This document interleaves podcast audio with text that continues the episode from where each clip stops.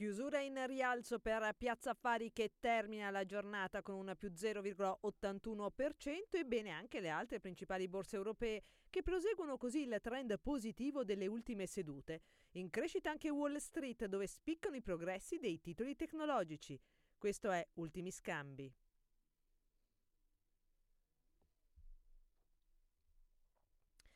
Sul fronte macroeconomico da segnalare che il tasso di disoccupazione nell'eurozona si è attestato al sei virgola cinque per cento a novembre, in linea con la lettura di ottobre. Il dato è sostanzialmente coerente con il consenso degli economisti contattati dal Wall Street Journal. A Piazza Affari da segnalare il rally di Tim, in crescita di oltre il cinque virgola cinque per cento. Qui gli operatori si aspettano una soluzione a breve per quanto riguarda il nodo della rete unica. Bene Ferrari più tre virgola quattro per cento dopo che Citi ha alzato da vendere a neutrale il rating con un prezzo obiettivo che passa da centocinquanta a duecentosedici euro.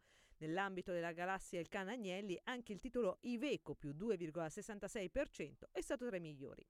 In rosso invece Erg giù dell'uno virgola sessantaquattro per cento su cui Morgan Stanley ha ridotto da equal weight a underweight, ovvero sottopesare, il giudizio con un prezzo obiettivo che scende da trentuno a ventinove euro. Vendite tra le altre blue chip su Generali assicurazioni, meno zero virgola novantadue per cento in scia al downgrade, ovvero peggioramento di giudizio, della Morgan Stanley. In progresso infine STMicroelectronics più cinque virgola ventidue per cento. In rally nel resto del listino il titolo della Banca Monte dei Paschi di Siena, che è arrivato a guadagnare oltre undici punti percentuali.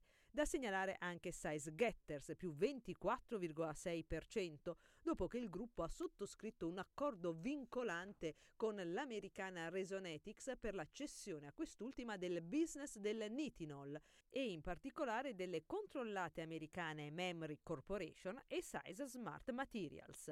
Il presidente del gruppo Saes Getters ha ammesso che con la plusvalenza guarda nuove operazioni di fusioni e acquisizioni e anche alla remunerazione degli azionisti. Da qui la spiegazione di questo balzo di oggi di Saes Getters.